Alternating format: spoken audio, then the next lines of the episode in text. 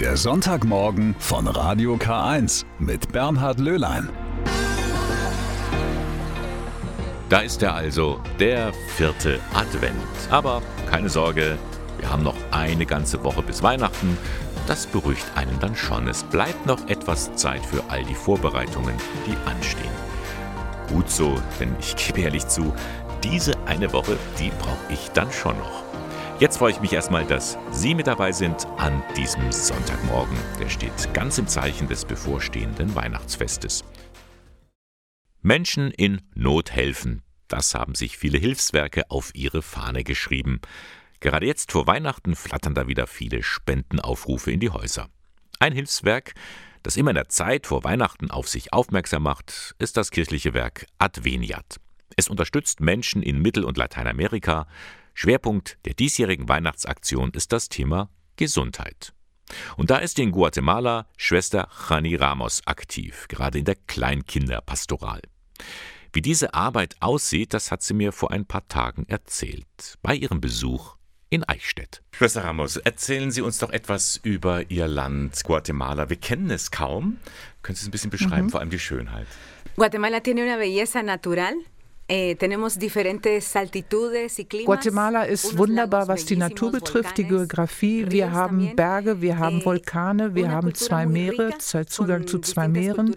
Wir haben Seen, wir haben, also es ist auch ein Land, das äh, touristisch interessant ist. Wir haben eine hohe Kultur, nämlich über 20 indigene Gruppen mit eigenen Sprachen und wir haben vor allen Dingen eine sehr warmherzige Bevölkerung. Sehr schön. Und trotzdem gibt es Probleme. Ein Problem, dem Sie sich annehmen, sind die Kinder. Wieso sind die so besonders ja. betroffen? Los niños están dentro de un contexto wir sind zwar ein reiches Land, was die Natur betrifft und die Menschen, aber ein Land, wo die Reichtümer sehr ungleich verteilt sind. Wir haben eine Elite, eine Oberschicht, die korrupt ist, die auch äh, sehr stark die Regierung bestimmt. Und das führt dazu, dass die Menschen und die Mehrheit der Bevölkerung ist einfach arm, sich nicht entwickeln kann und wir große Mängel haben, was Ernährung und was Gesundheit betrifft. Und da sind natürlich besonders die Kinder aus den indianischen Familien betroffen. Y, eh, und das führt dazu, dass die Mehrzahl der Kinder, also auch gerade auf dem Land, äh, chronisch unterernährt ist. Also es gibt auch Zahlen, dass äh, alle 40 Minuten ein Kind unter fünf Jahren in Guatemala stirbt an Unterernährung. Und das ist eine Unterernährung, die chronisch ist, die vielleicht man auf den ersten Blick nicht sieht. Und wenn man diese Schäden, die also mit der Geburt schon beginnen, nicht innerhalb von zwei Lebensjahren heilen kann, dann werden sie ihr Leben lang eben eben chronisch unterernährt und nicht entwicklungsfähig sein. Um dagegen etwas zu tun, hat auch die Kirche in Lateinamerika ein Projekt gegründet. Was ist das? Eigentlich ging das Projekt von äh, Brasilien aus. Unsere Bischöfe aus Guatemala haben gesagt, das ist spannend, was dort die Kirche macht, nämlich Mütter in der Schwangerschaft zu begleiten und in den ersten Jahren des geborenen Kindes. Und das haben wir für uns, für Guatemala übernommen. Das heißt, wir bilden Helferinnen, so Art natürliche Hebammen auf dem Land aus, dass sie die Familien regelmäßig besuchen, von der Schwangerschaft der Frau bis zu den ersten sechs Lebensjahren eines Kindes. Wenn Sie den Menschen begegnen, die diese, äh, diese Hilfe bekommen haben, sehen Sie da auch so etwas wie Erfolg?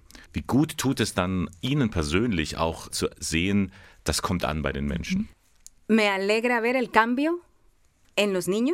Also ganz klar, ich finde es toll, wenn die Mütter viel mehr darauf achten, dass ihre Kinder sich gesund entwickeln. Also es hat dann auch ganz viel mit der, der Familie zu tun. Und vor allem, was mich begeistert, wir bilden ja die Helferinnen, diese ehrenamtlichen Hebammen aus und sehen, wie sie auch wachsen mit ihrer Aufgabe. Und das freut mich einfach, wenn Menschen so umfassend wachsen. Nicht nur in der Ernährungssituation, sondern auch in der Form ihrer Persönlichkeit. Was gibt Ihnen zudem auch noch Kraft zu sagen, ich ähm, kämpfe dagegen, ich setze mich für die Not dieser Menschen ein? Was gibt Ihnen Hoffnung und Kraft? El encuentro con la gente, el encuentro de Jesús Ja, die Erfahrung, dass Gott bei uns ist, dass wir nicht resignieren dürfen und müssen, dass wir alle Menschen sind, die Menschenwürde haben und Gott begleitet uns. Und das sehe ich in den Treffen mit den Familien, das sehe ich in den Kindern, die sich entwickeln, das sehe ich besonders in den Helferinnen und Helfern, dass sie einfach sagen, ja, wir können etwas verändern. Wir sind zwar arm, aber wir haben die Möglichkeit, die Zukunft der nächsten Generation unserer Kinder zu verändern. Und das gibt mir Kraft. Ich fühle mich gut von Gott begleitet bei meiner Arbeit. Damit Ihre Arbeit auch weitergehen kann und finanziell gut auf gutem Boden steht, brauchen Sie auch die Unterstützung aus Deutschland. Das Hilfswerk Adveniat unterstützt Sie. Inwieweit ist das besonders wichtig für Sie? Eh, la, una primera parte ha sido Adveniat ist ganz wichtig für uns, gerade in Zeiten von Corona hat Adveniat uns erstmal mit Lebensmitteln, also eine Art Katastrophenhilfe, ähm, unterstützt. Dann haben wir gemerkt, wie kommen wir zu unseren Familien? Wir können nicht mehr eins zu eins zusammenarbeiten, sondern wir haben bei Adveniat angefragt, könnt ihr so eine Art Fernunterricht für uns aus einrichten? Es gibt äh, diözesane Radios in Guatemala, in jedem Bistum. Und wir haben dann angefangen, mit Hilfe von Adveniat kleine Radioprogramme zu entwickeln, die auf den Dörfern gehört wurden und haben jetzt so eine Art Fernunterricht entwickelt. Und da ist Adveniat für uns wichtig, weil sie uns natürlich das Equipment, die Ausbildung, die Technik auch für diesen, ja, ich sag mal, Radiounterricht gegeben haben. Da sind wir sehr dankbar für. Sehr schön, Broadcast. so, vielen Dank. Danke, dass Sie da waren, Schwester Jani Ramos. Dankeschön. Gracias. Muchas gracias. Vielen Dank. Vielen Dank. Soweit Schwester Jani Ramos aus Guatemala. Sie gibt Kindern eine Chance, sich zu entwickeln. Unterstützt wird sie dabei von dem Hilfswerk Adveniat und das hilft vielen Menschen in Mittel- und Lateinamerika. Aber es braucht auch ihre Hilfe und deswegen wird an den Weihnachtsgottesdiensten am 24. und 25. Dezember in allen katholischen Kirchen Deutschlands für Adveniat gesammelt. Der Deutsche Bundestag hat wieder mal ein Gesetz beschlossen. Vor kurzem das Chancenaufenthaltsgesetz. Was ist das eigentlich? Nun, das 18-monatige Chancenaufenthaltsrecht, das sollen Menschen erhalten, die seit fünf Jahren geduldet sind, gestattet oder mit einer Aufenthaltserlaubnis in Deutschland gelebt haben. Erleichtert darüber ist auch Angela Müller. Sie ist Beraterin bei der Caritas Kreisstelle Eichstätt. Wir haben ja schon länger gezittert, das war ja im Koalitionsvertrag schon benannt und wir haben immer darauf gewartet, dass es endlich vorangeht.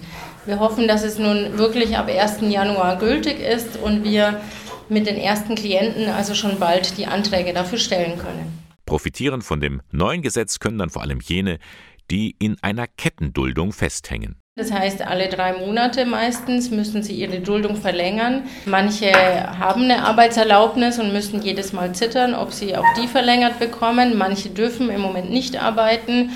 Und es ist einfach eine unglaublich hohe psychische Belastung für diese Menschen, weil sie nie wissen, wie es weitergeht. Für die, so hofft die Caritas, gibt es nun tatsächlich eine Chance. Viele sind schon auf dem Arbeitsmarkt verankert und können sich jetzt ein neues Leben aufbauen. Zum Beispiel Tidenke Waltraud Sheriff. Die 26-Jährige stammt aus Sierra Leone und lebt mit ihrem Mann und ihrem fünfjährigen Sohn schon seit einigen Jahren in Eichstätt. Sie arbeitet als Krankenpflegerin in der Notaufnahme des Eichstätter Krankenhauses. Ich mag die Leute helfen und ich habe so ähm, gute Gefühl, wenn ich wieder zu Hause bin, dann habe ich was Sinnvolles in der Gesellschaft gemacht. Tidanke hat einen Aufenthaltstitel in Aussicht. Ihr Mann aber muss ständig bei der Ausländerbehörde seine Duldung und seine Arbeitserlaubnis erneuern. Mein Mann jetzt muss jede drei Monate Ausweis wechseln. Und ich glaube, wenn das geregelt ist, diese neue Regeln, kann er ein bisschen konzentriert, weil diese drei Monate immer wieder, er muss nachdenken, ob er wieder das kriege oder Probleme kommen, kommen dazu. Ja, jede drei Monate haben wir Angst, weil wir wussten nicht, was kommt nach diesen drei Monaten. Und das ist auch für die psychische Lage ein bisschen ja, schwierig. Das wird nun anders. Für die Familie ist das neue Chancenaufenthaltsrecht eine spürbare Entlastung. Und auch Angela Müller von der Caritas hofft, dass noch die letzten Stolpersteine ausgeräumt werden. Wir warten dann natürlich auf die Ausführungsbestimmungen bzw. auf die Ausführungspraxis der Ausländerbehörden. Das ist noch unklar. Die Kriterien stehen ja im Gesetz, aber zum Beispiel die Identitätsklärung ist sicher eines der Punkte, die man dann genauer anschauen muss. Da gibt es also noch Klärungsbedarf. Letztendlich aber sind das gute Nachrichten. Passend zum Tag der Migranten heute am 18. Dezember. Liebe deinen Nächsten wie dich selbst. Sie wissen, wo dieser Spruch herkommt, so steht es in der Bibel. Und gerade jetzt, in der Advents- und Weihnachtszeit, gilt es ja besonders. Umgesetzt wird dieser Gedanke vor allem in der Nachbarschaftshilfe Herz Jesu in Ingolstadt. Dort ist Erika Bäumler aktiv. Seit zwei Jahren kümmert sie sich um Harald Schmiedel. Er ist blind und auf Unterstützung angewiesen. Johannes Heim hat die beiden besucht. Früh am Morgen im Ingolstädter Ortsteil Haunwöhr. Erika Bäumler ist schon auf den Beinen. Seit rund 15 Jahren ist die 86-Jährige in der Nachbarschaftshilfe der Pfarrei Herz Jesu aktiv. Einmal in der Woche holt sie Harald Schmiedel ab und begleitet ihn in die Kirche. Der 59-Jährige ist von Geburt an fast blind. Durch die Hilfe von Erika Bäumler kann er am Gottesdienst teilnehmen. Durch meinen Tinnitus äh, bin ich jetzt ziemlich gehandicapt, was äh, Gehör anbelangt und äh, kann mich da auch nicht so auf den Weg konzentrieren. Ich, also ich kann nicht mehr alleine gehen und da brauche ich halt jemanden, wo ich, damit ich an, an Pfarreileben teilnehmen kann. Und vor zwei Jahren haben wir uns zusammengefunden. Meine Mama war lebensbedrohlich erkrankt, die wäre fast gestorben und war im Klinikum und ich wollte in die Christmette gehen und seit der Christmette 2020 äh, sind wir jetzt zusammen. Ob Gottesdienst, Rosenkranz oder Anbetung. Erika Bäumler ist oft an Harald Schmiedels Seite. Rund eine Viertelstunde dauert der Weg in die Pfarrkirche Herz Jesu. Erika Bäumler achtet dabei auf einiges. Der Herr Schmiedel sieht ja nicht den Verkehr, dass da ja nichts passiert und dass er den richtigen Weg hat. Dann deshalb nehme ich ihn am Arm und äh, führe ihn praktisch von zu Hause. Erst schaue ich auch, dass er einen Hausschlüssel dabei hat, denn seine Mutter hört ab und zu nicht gut und dass, wir, dass er dann nach dem Gottesdienst auch wieder nach Hause kommt. Neben Erika Bäumler sind noch viele weitere Helferinnen und Helfer engagiert. Seit 1996 gibt es den Förderverein der Nachbarschaftshilfe. Über ihn werden die zahlreichen ehrenamtlichen Einsätze koordiniert, sagt Traudel Legel, zweite Vorsitzende der Nachbarschaftshilfe. Wir machen eigentlich alles, was gute Nachbarn machen sollten. Äh, wir haben so ungefähr 40 aktive Helfer, ein paar sind passiv, die machen gerade eine Pause. Und unsere Helfer sind vielfältig im Einsatz. Also zum Beispiel wie beim Herrn Schmiedel, Begleitung zum Gottesdienst oder Begleitung zum Einkaufen. Manchmal gehen wir auch für die Leute einkaufen oder Begleitung zum Arzt, zur Krankengymnastik, das machen wir alles. Äh, wir haben viele ältere, ich sage mal in Anführungszeichen Schützlinge. Da geht es einfach darum, dass, wir die, ähm, dass sie Unterhaltung haben, dass sie Abwechslung haben, dass man mal vorliest, mit ihnen spazieren geht, dass sie einfach nur ein bisschen Anteil so am Leben draußen haben. Zu Hause bei Harald Schmiedl angekommen, hört die Hilfe von Erika Bäumler nicht auf. Sie sortiert zum Beispiel die Post oder liest dem Blinden aus der Zeitung vor. Für sie ist die Nachbarschaftshilfe eine Herzensangelegenheit. Ich weiß, warum ich morgens aufstehe und ich bin noch für andere da. Also wenn ich andere so sehe in meinem Alter, die dann nur noch äh, praktisch vorm Fernseher sitzen und sich unterhalten lassen, ich bemühe mich, andere zu unterhalten und für andere auch da zu sein. Harald Schmiedl ist froh über die Unterstützung, aus der eine echte Freundschaft geworden ist. Ich finde es wunderbar, dass wir, dass wir die Nachbarschaftshilfe haben. Äh, gut, man muss aufpassen, dass man sie nicht zu arg in Anspruch nimmt. Aber ich muss ehrlich sagen, durch die Nachbarschaftshilfe haben wir uns jetzt kennengelernt und es ist ein freundschaftliches Verhältnis entstanden. Zum Schluss geht Erika Bäumler oft noch mit Harald Schmiedl und seiner Mutter in den Garten die Hühner füttern. Aus Dankbarkeit hat er einem von ihnen einen besonderen Namen gegeben. Es heißt Erika. Ja, eine nette Geste. Und wirklich nett ist auch das, was Erika Bäumler da tut in der Nachbarschaftshilfe. Durch sie wird die Welt ein Stückchen besser. Und deswegen macht sie auch mit bei der Adventsaktion der Diözese Eichstätt. Hashtag Welt retten. Sie trägt dazu bei, dass die Welt ein bisschen besser wird. Sie und viele andere Menschen aus der Region können Sie dann noch bis zum 24. Dezember nachverfolgen auf den Social-Media-Kanälen der Diözese Eichstätt unter Hashtag Weltretten. Kommenden Samstag, da ist es wieder soweit. Da ist nämlich schon Heiligabend. Früher war ja da der Gang zur Christmitte einfach selbstverständlich. Doch in diesem Jahr sieht es ein bisschen anders aus. Manch einer kann oder will den Gottesdienst nicht besuchen. Da sind einfach zu viele Menschen auf einem Fleck. Und dann ist die Unsicherheit wegen Corona ja immer noch groß. Aber deswegen auf eine religiöse Feier verzichten? Muss man nicht. Dafür hat das Geistliche Zentrum der Malteser Vorlagen entwickelt für Gottesdienste und Andachten. Das Ganze ist gedacht für alle, die zu Hause allein oder im familiären Kreis Heiligabend verbringen. Aber auch für die, die an diesem Tag arbeiten müssen in den unterschiedlichen Bereichen, die Dienst tun, etwa in der Pflege oder auf einer Rettungswache. Auch sie müssen nicht auf eine religiöse Feier an diesem Tag verzichten. Diese Vorlagen der Malteser, die enthalten ganz klassische Elemente, aber auch Geschichten, Lieder. Ja, da gibt es einen QR-Code, kann man einfach zuhören oder mitsingen und man kann viele Bilder sehen. Ich glaube, da ist für jede und jeden etwas dabei. Heiligabend daheim oder dort, wo Sie vielleicht arbeiten müssen. Die Vorlagen, die stehen im Internet, können Sie kostenlos runterladen, einfach reinklicken unter malteser-eichstätt.de slash pastoral. Malteser-eichstätt.de slash pastoral. Es war ein turbulentes Jahr, das Jahr 2022. Der Krieg in der Ukraine, die Auswirkungen der Pandemie, die Energiekrise. Hinzu kommen viele persönliche Ereignisse, schöne Momente, manches möchte man am liebsten wieder ungeschehen machen. Für die Kirche in Deutschland war es, vorsichtig ausgedrückt, ein schwieriges Jahr, auch für das Bistum Eichstätt. Blicken wir also nochmal zurück am Ende des Jahres. Ich lade Sie ein zu unserem traditionellen Radio K1 Jahresrückblick. Für jeden Monat des Jahres 2022 eine kleine Erinnerung. Januar. Es waren dramatische Szenen, die sich vor eineinhalb Jahren in Kabul abgespielt hatten. Viele Ortskräfte, die in Afghanistan für die westlichen Sicherheitskräfte gearbeitet hatten, mussten fliehen. Einige von ihnen sind über Umwege auch nach Eichstätt gekommen. Hier sind sie sicher, von hier aus können sie positiv in die Zukunft schauen, sagt die Caritas-Beraterin Angela Müller. Zum einen haben jetzt äh, diese angekommenen Ortskräfte eine gute Perspektive, vor allem auch im Vergleich mit anderen Geflüchteten, weil sie ja nicht durchs Asylverfahren gehen müssen. Das heißt, sie werden zeitnah auch einen Aufenthaltsstatus bekommen. Sie können hier bleiben, sie können recht schnell dann auch anfangen, sich private Wohnungen zu suchen und ja, ihr Leben tatsächlich hier aufzubauen. Februar. Am 24. Februar beginnt der russische Angriffskrieg auf die Ukraine.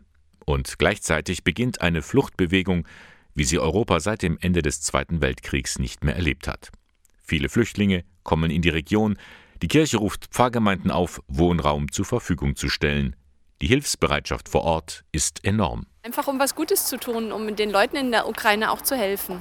Das ist eigentlich unser Ziel, ja. Wir können so wenig machen und wenn das das Einzige ist, was wir machen können, dann ist das das Mindeste. Ja, weil, uns, weil es uns eben gut geht und denen halt jetzt schlecht. März. Es tut sich was in Sachen kirchliches Arbeitsrecht. Angeregt von der Initiative Out in Church haben Reformgruppen eine Petition an die Bischöfe überreicht mit rund 118.000 Unterschriften. Ein Kernpunkt der Forderungen Gleichgeschlechtliche Paare sollten nicht mit einer Kündigung rechnen müssen. Dazu äußert sich die langjährige Arbeitsrechtlerin von der Katholischen Universität in Eichstätt, Renate Ochsenknecht-Witzsch. Nach der jetzigen Situation und dem Auftreten dieser Initiative, und es gibt ja schon zwei Bischöfe, wie der Bischof von Würzburg und der Bischof von Hessen haben öffentlich erklärt, dass sie diesen Regelungen nicht mehr anwenden. Und das ist meines Erachtens hoffnungsvoll. Und ich kann mir nicht vorstellen, dass die Bischöfe da nochmal hinter diesen Punkt gehen und von der Kündigung absehen. So ist es dann auch gekommen. Die deutschen Bischöfe haben im Lauf des Jahres eine Neufassung des kirchlichen Arbeitsrechts beschlossen. Die Schließung einer zweiten Ehe oder die Führung einer gleichgeschlechtlichen Beziehung sind kein Kündigungsgrund mehr. Ochsenknecht-Witsch wird diese Umsetzung leider nicht mehr erleben. Sie starb im November nach kurzer schwerer Krankheit. April. Was passiert eigentlich mit dem Eichstätter Dom? Jetzt ist er schon so lange wegen Renovierungsarbeiten geschlossen. Doch im April ein Durchbruch. Das kleine Portal beim Nordquerhaus wird geöffnet. 50 Jahre lang war es von außen verschlossen. Nun soll an dieser Stelle ein Aufzug kommen. Über diesen neuen barrierefreien Zugang freut sich vor allem der Diözesanverantwortliche für inklusive Pastoral, Alfred Grimm. Die Kirche hat ein deutliches Signal gesetzt, Menschen sind uns wichtig, der Mensch ist der Weg der Kirche, Menschenrechte sind uns wichtig, die Teilhabe von Menschen ist uns wichtig. Wenn die Bischofskirche barrierefrei gestaltet wird, motiviert es natürlich auch die Pastoralräume in ihrem Bereich, eine barrierearme oder mehrere barrierearme Kirchen zu haben. Mai. Der Eichstätter Bischof Gregor Maria Hanke gibt den 74 Pfarrverbänden in seinem Bistum eine Hausaufgabe mit auf den Weg. Sie sollen für ihren Bereich jeweils ein Pastoralkonzept erstellen. Dabei geht es um nicht mehr oder weniger als um die Zukunft der Kirche. Unterstützt wird dieser Prozess von der Abteilung Pastorale Entwicklung. Da möchte man Mut machen, sich Gedanken zu machen, wie können wir die Botschaft Jesu zeitgemäß weitergeben? Wann wenn nicht jetzt, sagt Projektleiter Andreas Weiß. Wir haben keine fertigen Lösungen.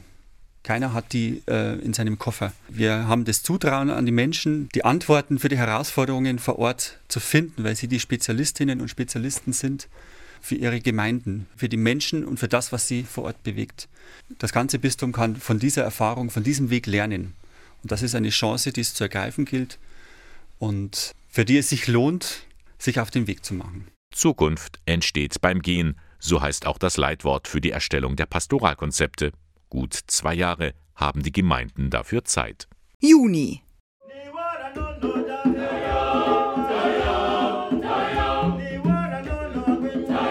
So hören sich Gottesdienste in Kenia an. Das ist der St. Benedict's Choir aus Nairobi. Dort ist im Juni eine Reisegruppe aus dem Bistum Eichstätt unterwegs. Die Delegation macht auch Station beim größten Slum Afrikas. Und sie sieht, die Unterschiede zwischen arm und reich sind extrem. Junge, alleinerziehende Mütter kämpfen für eine bessere Zukunft. Die Caritas vor Ort unterstützt sie dabei. Zum Beispiel Jin Mogon. Ohne die Caritas-Mitarbeitenden wären wir heute nicht hier. Wir danken ihnen und hoffen und beten, dass sie uns auf unserem weiteren Weg begleiten und uns Schritt für Schritt weiterbringen. Wir fühlen uns durch sie wertgeschätzt. Die Regierung hat hier unser Zuhause platt gemacht, weil uns das Land nicht gehört. Aber wir sind doch auch Menschen. Wir haben Familien, Angehörige, für die wir Sorge tragen, Kinder, Eltern. Die Caritas hilft uns, gibt uns unsere Würde zurück und bringt uns weiter. All diese Erfahrungen nimmt die Delegation mit nach Hause. Im Oktober dann ist das Bistum Eichstätt Gastgeber der diesjährigen Aktion von Missio München und trägt dazu bei, Menschen in aller Welt in ihrer Not zu helfen. Juli. Die Zahl ist keine Überraschung und doch ein Schock. 359.338 Menschen. So viele sind im vergangenen Jahr aus der katholischen Kirche ausgetreten, so viel wie noch nie. Auch das Bistum Eichstätt verzeichnet eine Rekordzahl. Mehr als 5000 Menschen sind gegangen. Das schmerzt auch den Eichstätter Bischof Gregor Maria Hanke. Für ihn ist klar, woran das liegt. An den Skandalen. Ich muss sagen, der sexuelle Missbrauch ist ein Super-GAU für die Kirche, für ihre Glaubwürdigkeit, für das Evangelium. Deshalb haben viele Menschen der Kirche den Rücken gekehrt. Wir müssen aufarbeiten, ohne Wenn und Aber. Und wir wollen aufarbeiten, damit wir lernen aus dieser Schreckensgeschichte, vor allem damit wir den Betroffenen, den Opfern eine Stimme geben und ihre Sicht einnehmen und damit wir als Kirche wieder glaubwürdig werden. Was Hanke zu diesem Zeitpunkt noch nicht wusste, Ende des Jahres sollte einer der größten Vertuschungsskandale in seinem Bistum bekannt werden. August. Jedes Bistum in Deutschland hat einen Generalvikar. Das ist der persönliche Stellvertreter des Bischofs. Er handelt in seinem Auftrag und mit gleicher Vollmacht. Im Bistum Eichstätt gibt es nun einen Wechsel. Der Ordenspriester Pater Michael Huber verlässt das Bistum. Sein Nachfolger wird der 43-jährige Geistliche Michael Alberter. Und das in einer sehr unruhigen Zeit. Ich bin aber der Typ, der Herausforderungen gerne annimmt, der auch gerne positiv nach vorne schaut und eher weniger ähm, dem Vergangenen nachweint. Und ich möchte Dinge einfach positiv angehen. Ich möchte die Problemlagen, die es ja auch wirklich gibt, vor denen ich mich nicht verschließen will, die möchte ich mir gern anhören und ich will mit denen zusammen, die mir das Problem vortragen, die beste Lösung finden. Seine Handschrift ist gerade erst sichtbar geworden. Soeben hat das Bistum Eichstätt bekannt gegeben, bei der Verwaltung wird gründlich abgespeckt, zugunsten der Pastoral vor Ort. September. Seit fast 25 Jahren besteht eine Partnerschaft zwischen dem BDKJ, dem Bund der deutschen katholischen Jugend, im Bistum Eichstätt und einer katholischen Jugendorganisation in dem westafrikanischen Land Ghana. Immer wieder besucht man sich, nun ist soeben eine Gruppe Jugendlicher aus Ghana zurückgekehrt. Man hat sich vor allem die ökologisch nachhaltige Anbauweise vor Ort angesehen. Und natürlich gab es eine Reihe von Begegnungen mit jungen Leuten vor Ort.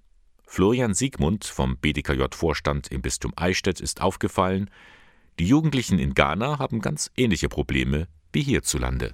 Die Jugendlichen haben weniger Interesse an Kirche, an Religiosität und kommen dann vielleicht wieder, wenn es bei ihnen selbst an die Kinder geht. Aber da eben mit anzupacken, da suchen die auch verschiedene Lösungen. Manches funktioniert, manches funktioniert nicht, genau wie bei uns. All diese Erfahrungen wollen sie jetzt weitergeben an die Jugendverbände im Bistum, damit die Kinder und Jugendlichen spüren, wir gehören zusammen in der einen Welt. Oktober. Damit hat kaum jemand gerechnet. Beim Finanzskandal im Bistum Eichstätt einigt sich die Diözese in einem Vergleich in den USA mit dem dortigen Projektentwickler. Bis zum Sommer nächsten Jahres sollen rund 18 Millionen US-Dollar an die Diözese zurückfließen. Die Verhandlungsstrategie hat sich also ausbezahlt und man kann sich vorstellen, das war gar nicht so einfach, mit den USA zu verhandeln.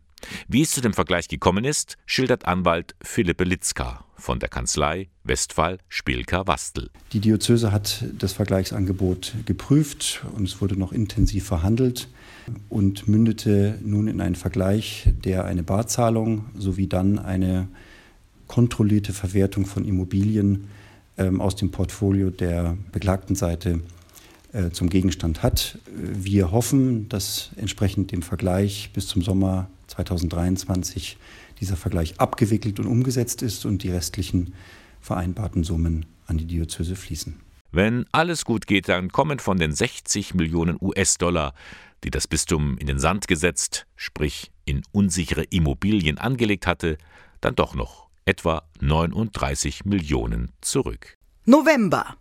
Es ist Tagesgespräch in Eichstätt. Überall trifft man Menschen, die es nicht verstehen können, was damals vor über 50 Jahren passiert sein soll. Ein Priester begeht sexuellen Missbrauch, wird angezeigt und anstatt sich der Polizei zu stellen, flieht er nach Afrika, später nach Lateinamerika und wird dabei von seinen Vorgesetzten gedeckt.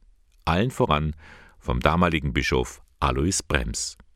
Das Entsetzen ist groß, gerade auch beim jetzigen Bischof Gregor Maria Hanke. Wir haben es hier mit einem schrecklichen Missbrauchsfall, mit einem ganz üblen Vorfall zu tun.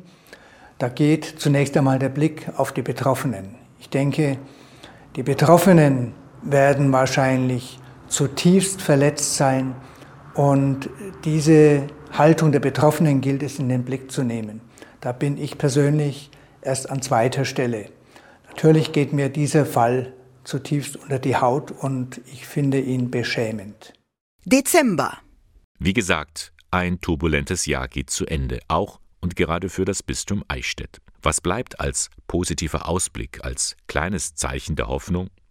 Vielleicht das, das Friedenslicht. Immer im Dezember am dritten Adventssonntag wird ein Licht in Bethlehem entzündet, in der Geburtsgrotte Jesu. Von dort bringen es die Pfadfinder in alle Welt, auch zu Ihnen. In diesem Jahr steht die Friedenslichtaktion unter dem Motto Frieden beginnt mit dir.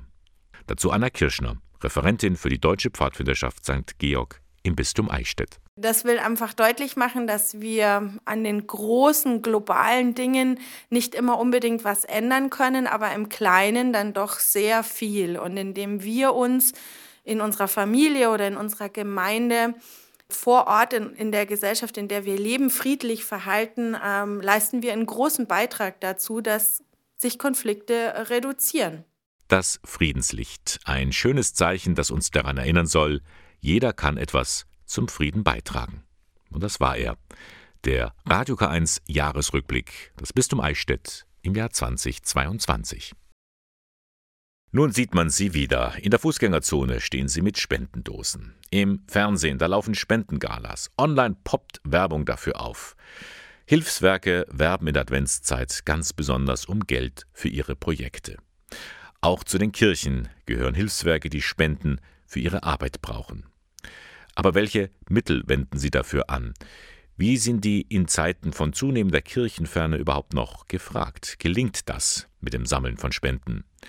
Nicola Trenz hat darüber mit verschiedenen Hilfswerken gesprochen. Wir sehen, dass über die letzten Jahre hinweg die Ansprache über Druckprodukte, also Beilagen in der Zeitung oder Briefe oder Plakate, dass diese Bedeutung etwas abgenommen hat. Der Online-Anteil wird immer größer und wird wahrscheinlich mutmaßlich in den kommenden 15 Jahren auch mehr an Bedeutung gewinnen. Darius Gobat leitet die Öffentlichkeitsarbeit von Caritas International. So wie er beschreiben mehrere Hilfswerke die Entwicklungen der vergangenen Jahre. Eher altmodisches Werben um Spenden ist weiterhin sehr gefragt, aber auch Social Media wird immer wichtiger. Das kennt auch David Reusch vom weltweiten Hilfswerk Franziskaner helfen. Wir nutzen Facebook, wir nutzen Instagram, wir haben einen YouTube-Channel und äh, auch auf LinkedIn äh, sind wir unterwegs. Unsere Spender sind tendenziell älter, äh, sind natürlich meist nicht die klassischen Personen, die sich auf Instagram äh, tummeln. Aber nichtsdestotrotz wollen wir ja alle Leute erreichen und eben auch jüngere Leute äh, erreichen mit unseren Projekten, mit unseren Ideen, mit der Arbeit der franziskanischen Familie weltweit. Und ähm, vielleicht sind es ja dann auch die Spender der Zukunft. Soziale Medien helfen auch dabei, die Leute gezielt je nach ihren Interessen zu erreichen. Das ist heute wichtiger als früher, denn die Menschen spenden nicht mehr Jahre oder Jahrzehnte lang für immer das Gleiche. Die, die Leute spenden sehr viel bewusster. Sie, ähm, sie überlegen mehr, wem spende ich, ähm, gucken, informieren sich äh, immer mehr. Sie wollen mehr Informationen haben zu den Projekten. Sie wollen konkretere Informationen haben, wo geht mein Geld hin, wie viel von dem Geld kommt an, ähm, was genau äh, passiert in diesem Projekt, wer ist für dieses Projekt verantwortlich. Das Angebot an wohltätigen Vereinen, Organisationen, Projekten ist groß. Sie alle brauchen Spenden für ihre Arbeit. Die kirchlichen Hilfswerke haben also viel Konkurrenz.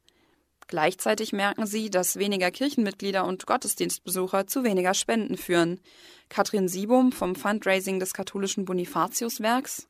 Früher war es selbstverständlich, wenn ich im Gottesdienst bin, dass ich an der Kollekte teilnehme. Und das fällt jetzt weg. Also diese Tradition der Kollekte im Gottesdienst geht immer mehr verloren. Eine gute Nachricht gibt es aber auch für die kirchlichen Hilfswerke.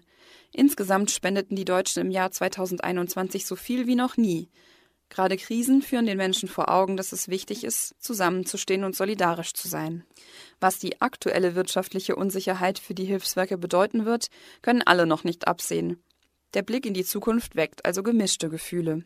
Katrin Siebum. Mit Respekt vor den andauernden Krisen, klar, wir wissen alle nicht, wie es weitergeht, aber trotz aller Umstände auch hoffnungsvoll, weil wir merken, dass uns immer noch so großes Vertrauen entgegengebracht wird und weil wir überzeugt sind, dass die katholische Kirche auch gute Nachrichten hat und dass es wichtig ist, dass es die Projekte gibt und dass es ähm, Menschen gibt, die sich füreinander einsetzen. In wenigen Tagen sind sie wieder da die Rauhnächte. Das ist vielleicht die geheimnisvollste Zeit im Jahr, gespickt voller Aberglauben. Es sind die Tage zwischen Weihnachten und Neujahr. Früher hatten die Menschen Angst vor diesen Tagen. Es hieß, da kommen die Dämonen aus der Welt des Bösen. Seitdem werden diese Tage mit verschiedenen Bräuchen verbunden. Zum Beispiel das Perchtentreiben. Die Geschichtenerzählerin Ulrike Mommendey aus Neuburg kennt diesen Brauch. Das Pärchentreiben hat vielleicht schon mancher gesehen, das ist in Salzburg, im Voralpenland wird es noch gelebt, zelebriert. Da gehen ganz wilde Burschen, Gestalten, die sind maskiert, die sind auch sehr, sehr furchteinflößend in ihrer Maskerade. Die ziehen durch die Dörfer, begehren Einlass, die werden auch bewirtet. Und ähm, ihr wichtigstes Kennzeichen ist eigentlich die Glocke, die treiben den Winter aus. Mit Peitschenknall auch. Da geht's rau und wild zu. Aber warum gerade diese Bräuche in der Zeit zwischen den Jahren? Das liegt daran, dass man in Deutschland noch bis ins siebte Jahrhundert hinein Weihnachten am 6. Januar gefeiert hat. Und dann wurde das Fest, wie anderswo üblich, in den Dezember vorverlegt. Und dadurch entstand eine Lücke zwischen diesen Feiertagen. Und vor so einer Lücke hatten die Menschen Angst. Da könnten Geister hervorkriechen. Und um sich vor diesen Dämonen zu schützen, wendete man einen Trick an. Man zündete ein Feuer an und versteckte sich hinter Weihrauch. Denn Weihrauch ist für die Geister und Dämonen undurchdringlich. So bekamen diese Nächte ihren Namen. Rauchnächte. Haus und Hof wurden ausgeräuchert. Die Räucheropfer, die dienten auch dazu, die Gesundheit, das Wohlempfinden von Mensch, Vieh, Haus, Hof, Feldern zu sichern. Es gab eine gute Ernte, wenn man den Segen hatte. Die Räder durften nicht laufen, also es wurde damals viel gesponnen, gewebt. Das durfte auch nicht stattfinden, es sollte wirklich Ruhe sein. Die Türen durften nicht geknallt werden. Es gab kein Glücksspiel in der Zeit. Tatsächlich war dann damals vieles verboten. Auch Wäsche waschen durfte nicht sein. Wenn nämlich die Wäsche draußen im Freien hängt, wenn gearbeitet wird, dann war das ein Frevel und dieser Frevel wurde bestraft. Man fing sich mit der Wäsche, also diese rauen Geister, die durch die Nächte ritten, ein und die brachten dann keinen Segen, die konnten strafen, die brachten also Krankheit. Das ist alles vorüber. Der Aberglaube existiert so heute nicht mehr. Die Faszination der Rauhnächte, die ist aber ungebrochen. Wir leben in einer Zeit, wo die Technologie immer mehr die Magie ersetzt. Und ich denke, da sehen sich viele danach, dieses mystische, geheimnisvolle, dass wir in dieser Konsum- und Wegwerfgesellschaft ähm, keinen Sinn finden im Aktionismus oder im Materialismus. Das spüren sehr viele. Die Suche nach nach den Wurzeln vielleicht, nach Werten, ob ganz bewusst oder auch unbewusst, dass man sagt, das fasziniert einfach. Ich denke, das ist die treibende Kraft dahinter, dass da Nachfrage ist und auch immer wieder das Thema ganz publik ist. Die Geschichtenerzählerin Ulrike Momendey, sie hat sich intensiv mit den Rauhnächten beschäftigt und davon wird sie heute Abend auch erzählen, wie immer angereichert mit Geschichten und Melodien. Sie können dabei sein in Ingolstadt von 17 Uhr bis 19 Uhr im Bauerngerätemuseum Hunszell. Das liegt in der Probststraße 13. Ein Abend mit sanften Klängen und magischen Mächten, der entführt sie in die geheimnisvolle Welt der Rauhnächte. Alle Jahre wieder kommen die Weihnachtsfeiertage mit der Familie und oft auch mit der Schwiegerfamilie. Das ist die Familie des Partners oder der Partnerin. Und ist die wirklich so schlecht wie ihr Ruf oder ist sie vielmehr eine Bereicherung? Was es mit dem Phänomen Schwiegereltern auf sich hat und wie man schöne Feiertage gemeinsam verbringt, dazu haben wir eine Fachfrau gefragt und eine Umfrage gemacht. Was sagen Sie zu Weihnachten in der Schwiegerfamilie? Nicola Trenz berichtet. Für mich ist es positiv, aber bestimmt nicht für jeden. Die Eltern meiner Freundin, die, die haben so Ticks. Die Schwiegermutter kann alles besser und weiß alles besser. Wie man jetzt zum Beispiel mit Konflikten umgeht, ist unterschiedlich. Äh, bei mir zu Hause, dann würde ich wahrscheinlich eher meine Meinung sagen. Kannst du in der Pfeife rauchen? Wir hatten Kinder und die Schwiegereltern haben immer geholfen, waren aber trotzdem schwierige Menschen. Dass es eigentlich was Schönes ist, eine neue Familie so in seinem Leben auch zu haben. Eine Familie ist irgendwie so ein angespieltes Team und das ist einfach anders. Mit der eigenen Familie sind Feiertage genauso wie der Alltag vertraut. Mit einem Partner oder einer Partnerin kommt eine andere Familie hinzu. Die hat ihre eigenen Einstellungen, Bräuche und Abläufe. Manchmal klappt das gut, manchmal führt es zu Konflikten. Das weiß Psychologin Andrea Stachon-Groth. Sie leitet eine katholische Familienberatung. Allein die Vorstellung davon, was ein gutes Verhältnis zueinander ist, ist oft unterschiedlich. Das kann ja auch eine gute Beziehung sein, wenn man merkt, ach, wir wären ansonsten auch nicht befreundet, ne, aber wir äh, akzeptieren uns so, wie wir sind. Wir sehen uns nicht so oft, aber wenn wir zusammen sind bei Familienfesten und so, ist kein Streit, man, man verträgt sich, aber man hat nicht das Bedürfnis, dass man jetzt da eine, eine, enge Freundschaft oder eine engere Verbindung pflegt. Ich glaube, dass es nicht hilfreich ist, so etwas zu erzwingen. Funktioniert in der Regel auch nicht. Ob Kindererziehung, politische Ansichten, große Erwartungen, veganes Essen oder Gänsebraten, Konfliktpotenzial gibt es genug, besonders zum Fest. Meist hilft miteinander reden. Aber die Fachfrau warnt auch, solche grundsätzlichen Themen dann gerade an Weihnachten zu thematisieren, wäre aus meiner Erfahrung eher ungünstig. Also da sollte man vielleicht darauf hinweisen, ne, dass ähm, man da unterschiedliche Ansichten hat, aber dass es vielleicht zu, einem, zu einer anderen Gelegenheit man doch mal da in Ruhe drüber reden kann. Für friedliche Feiertage rät die Psychologin dazu, auch mal das eigene Verhalten zu überdenken und zu akzeptieren, die anderen sind eh nicht zu ändern. Sie verrät einen Trick zum Gelassenbleiben bei schwierigen Personen. wie so eine äh, interessante äh, ja, äh, Tierart oder ne, ein Wesen zu sehen, was halt ganz anders ist als ich und ich mit einer neugierigen Beobachterhaltung zu schauen, aha, so verhalten die sich, so machen die das. Also das heißt, ein Stück innerlich auf Distanz gehen und es nicht zulassen, dass ich mich persönlich angegriffen fühle, also in so einer Beobachterperspektive zu gehen. Was auch hilft, sich innerlich schmunzelnd vor Augen führen, dass es ja nur ein paar Stunden oder Tage sind, die die Familie miteinander verbringt. Und zum Glück ist die Schwiegerfamilie ja auch oft gar nicht so schlimm wie ihr Ruf. In vielen Fällen funktioniert das ja auch ganz gut, dass man noch sozusagen ein zusätzliches Netzwerk hat, auf das man sich verlassen kann und mit der Zeit da auch sehr tragfähige Beziehungen noch zusätzlich zur eigenen Familie entstehen können.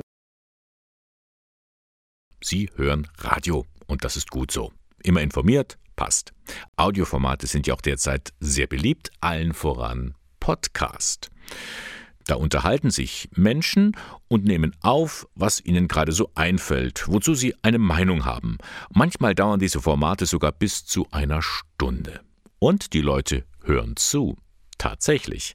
Sie laden sich die Aufnahmen runter und hören sich das Ganze während der Autofahrt an oder beim Bügeln oder wann sie eben Zeit haben. Auch Marius Wilhelm aus Pfaffenhofen hat den Podcast für sich entdeckt. Gerade in der Corona-Zeit hat er viel gehört. Und weil er in seiner Pfarrei St. Johannes aktiv in der katholischen Jugendarbeit ist, dachte er sich, warum nicht einen kirchlichen Podcast auf die Beine stellen? Wir wollten dann eben irgendwas schaffen, was sozusagen dem Pfarreialltag, der ja für uns als sehr positiv erlebt wurde, den zu transportieren. Also da die Leute vorzustellen, wer da dahinter steht, was sie für Einstellungen haben, was sie für Erlebnisse haben, für Probleme vielleicht ein bisschen umfassenderes Bild für Leute zu geben, die jetzt nicht so nah an der Pfarrei sind. Gesagt, getan. Zusammen mit einer Gruppe Jugendlicher entstand vor etwa zwei Jahren der Podcast Echt Gold. Ein Wortspiel. Gott und die Welt zusammengezogen, also GO von Gott und Welt, das hinten LT gibt ja schon mal Gold. Und um diesen zweiten, die zweite Silbe sozusagen für einen super Podcast-Namen dazu zu nehmen, haben wir uns dann für echt entschieden, weil wir in dem Podcast versuchen, eben möglichst authentisch, ungekürzt die Leute sozusagen darzustellen und zu Wort kommen zu lassen, wie sie sind und was sie auf dem Herzen haben und was wir von ihnen wissen wollen. Und da sind im Lauf der Zeit eine Menge an Themen zusammengekommen, sagt der 14-jährige Clemens Rakut, der ebenfalls im Podcast zu hören ist. Also wir hatten jetzt zwei von dem Hospizverein da, wir hatten unser Mesner, unsere Pfarrjugendleitung, eine Trauerhilfe aus dem Krankenhaus bei uns, Leute aus der Pfarrei, die man halt auch kennt. Man merkt schon, das ist kein Laber-Podcast. Da werden Gespräche mit Tiefgang geführt, die einen auch berühren. Also bei mir war das die Folge letztes Jahr im Herbst mit unserem Krankenhausseelsorger, der da erzählt hat, wie er eben teilweise in der Corona-Pandemie der einzige Ansprechpartner war und dann teilweise zum Beispiel eben Nachrichten der Familie überbracht hat und wie er das bearbeitet, also wie er das auch versucht, sozusagen wieder zu Kräften zu kommen nach der Arbeit. Das fand ich sehr ergreifend.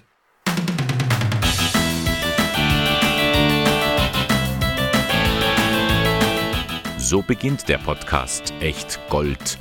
Reden über Gott und die Welt Ausgezeichnet im wahrsten Sinne des Wortes. Denn dafür gab es den Bischof Simperl-Preis für kirchliche Jugendprojekte im Bistum Augsburg. Ein Leuchtturmprojekt, wie man so schön sagt. Auch andere Gemeinden könnten das ja mal ausprobieren. Wichtig ist, meint Clemens, ein langer Atem. Dabei bleiben, weil mit der Zeit rentiert sich das schon und man oft merkt man erst danach oder nachfolgen, was das eigentlich für eine Belehrung ist, die man da mitkriegt. Bei mir ist zum Beispiel, ist, dass ich mit jeder Folge was Neues lerne und alles, was ich da habe, äh, merke ich auch für mein späteres Leben. Mehr brauche ich auch und es ist nicht viele Monate, dass wir jetzt da investieren dafür und diese paar Stunden sollte man sich dann schon Zeit geben und es macht ja auch Spaß.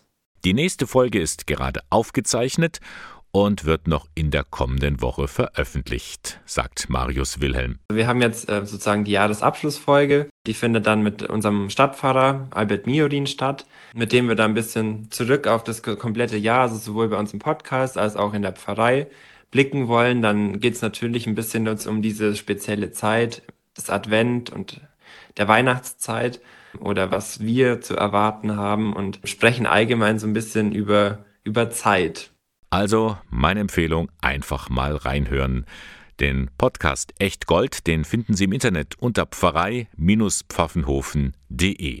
Dann noch den Slash Podcast. Pfarrei-pfaffenhofen.de slash Podcast. Und da finden Sie auch den Link zu vergangenen Folgen. Ich kann mir vorstellen, wie es bei Ihnen zu Hause aussieht. Die Vorbereitungen für das Fest laufen auf Hochtouren. Aber nicht jede oder jeder ist so richtig in Weihnachtsstimmung. Mancher hat keine Lust, Weihnachten oder Heiligabend zu feiern, wie es immer so üblich ist, oder wenn man alleine ist. Aber fliehen hilft auch nicht so richtig. Weihnachten holt einen immer wieder ein. Vielleicht hilft es dann doch, an einem Ort zu feiern, wo man nicht einsam ist und ja, wo man auch den Stallgeruch noch so richtig wahrnehmen kann, der damals vor 2000 Jahren bei der Geburt Jesu bestimmt vorhanden war. In St. Peter in Neuburg gibt es diesen Stallgeruch bestimmt, denn dort hat man im Freien in Schwalbanger wieder eine große Krippe aufgebaut. Und an Heiligabend findet dort eine Krippenfeier statt. Beginn ist um 16.30 Uhr. Bleiben wir gleich in Neuburg. Eineinhalb Stunden früher, um 15 Uhr, findet auch wieder eine Waldweihnacht statt. Am Parkplatz beim Brandelbad. Auch mal eine etwas andere Feier am Heiligabend. Die gibt es auch in Eichstätt. Eine Christfesper um 18 Uhr auf dem Residenzplatz. Dazu lädt die Dompfarrei ein, gemeinsam mit der evangelischen Erlösergemeinde. Und dann schauen wir nochmal nach Ingolstadt. Für alle, die Heiligabend alleine sind oder gerne in Gemeinschaft feiern wollen, für die bieten die City-Seelsorge und die evangelisch-lutherische Kirche eine gemeinsame Feier an, und zwar im Kapuzinerkloster. Beginn ist um 15 Uhr mit Musik, dem gemeinsamen Singen, Essen und Geschichten hören. Der Nikolaus wird auch kommen und Geschenke verteilen. Der Eintritt ist frei, Einlass ist bereits an Heiligabend um 14.30 Uhr und die Feier endet gegen 16.30 Uhr im Kapuzinerkloster Ingolstadt in der Harderstraße 4. Und gleich nebenan ein paar Schritte weiter, da ist die Straßenambulanz von Bruder Martin und die ist an Heiligabend offen, den ganzen Tag bis 24 Uhr. Für Bruder Martin eine besondere Atmosphäre. Das ist einfach sich schon das Schönste, Weihnachten zu erleben mit unseren Leuten. Da muss man gar keine große Geschenke oder sowas haben, sondern einfach das Dasein mit den Leuten, das ist einfach sich, das ist auch mein Weihnachten. Ich kenne Weihnachten gar nicht anders. Ja, seit fast 30 Jahren erlebe ich Weihnachten so. Und das ist einfach was Schönes. Und was ich mir wünsche, ist, dass da, wo wir sind, mit den Leuten, wo wir umgeben sind, was Schönes schaffen. Die Straßenambulanz von Bruder Martin. Bis 24 Uhr ist sie geöffnet. Sie befindet sich in Ingolstadt, gleich neben der Moritzkirche. Ein Wunsch von Shakin Stevens, dem ich mich nur anschließen kann. Merry Christmas, everyone. Frohe Weihnachten an alle. Doch bevor es soweit ist, in einer Woche, blicken wir noch mal kurz zurück. Was war heute los im Sonntagmorgen mit Radio K1? Heute ist ja der Tag der Migranten, wie immer am 18. Dezember. Und dazu passt ja, dass der Deutsche Bundestag das Chancenaufenthaltsgesetz verabschiedet hat. Nun, sieht es für viele Flüchtlinge in Deutschland viel besser aus, meint Angela Müller. Sie ist Beraterin bei der Caritas-Kreisstelle in Eichstätt. Wir haben ja schon länger gezittert. Das war ja im Koalitionsvertrag schon benannt und wir haben immer darauf gewartet, dass es endlich vorangeht. Wir hoffen, dass es nun wirklich ab 1. Januar gültig ist und wir mit den ersten Klienten also schon bald die Anträge dafür stellen können. Und dann habe ich Ihnen in der Sendung einen Podcast vorgestellt, den es jetzt seit gut zwei Jahren in der Pfarrei St. Johannes in Pfaffenhofen gibt. Marius Wilhelm ist da der führende Kopf. Er hatte sich damals überlegt, warum kann man nicht auch einmal einen kirchlichen Podcast auf die Beine stellen. Wir wollten dann eben irgendwas schaffen, was sozusagen dem Pfarreialltag, der ja für uns als sehr positiv ähm, erlebt wurde, den zu transportieren. Also da die Leute vorzustellen, wer da dahinter steht, was sie für Einstellungen haben, was sie für Erlebnisse haben, für Probleme. Vielleicht ein bisschen umfassenderes Bild für Leute zu geben, die jetzt nicht so nah an der Pfarrei sind. Echt Gold heißt er. Da wird authentisch über Gott und die Welt gesprochen. Können Sie reinhören auf der Homepage der Pfarrei St. Johannes Baptist in Pfaffenhofen. Ja, und ganz zu Beginn der Sendung heute früh, gleich kurz nach acht, da hatte ich Ihnen Schwester Jani Ramos vorgestellt aus Guatemala. Sie war in Eichstätt, um ihr Projekt für die Kinderpastoral vorzustellen. Und das tat sie aus gutem Grund. Sie wird von Adveniat unterstützt und Adveniat ist das Hilfswerk, das an den Weihnachtsfeiertagen Geld sammelt für Menschen in Not in Lateinamerika. Und Schwester Jani Ramos war schon sehr fasziniert von der Art und Weise, wie hier Weihnachten gefeiert wird. Ja, ich bin beeindruckt jetzt vielleicht auch gerade wegen der Zeit und weil es kaum dunkel ist, die vielen Lichter durch Kerzen. Das ist bei uns, wir haben halt viel Sonne, aber die Kerzen sind wirklich nur in der Kirche. Und ich sehe hier einfach Kerzen, die aufgestellt werden und sehe das einfach als eine ja, Licht der Solidarität, die den einzelnen Menschen betrifft, aber auch ein Licht der Solidarität, was uns betrifft. Und ich wünsche allen Menschen hier, dass sie dieses kleine Licht haben, sei es mit Nachbarn, aber auch mit den Nachbarn in der Ferne. Ein Weihnachtswunsch von Schwester Jani Ramos aus Guatemala. Und das war der Sonntagmorgen von Radio K1 heute am vierten Advent. Moderation und Redaktion der Sendung Bernhard Löhlein. K1 finden Sie in Eichstätt in der Luitpoldstraße 2. Und äh, nächsten Sonntag bin ich wieder für Sie da. Das ist dann der 25. Dezember, Weihnachtstag von 8 bis 11. Eine Sendung, auf die Sie sich jetzt schon freuen dürfen. Bis dann.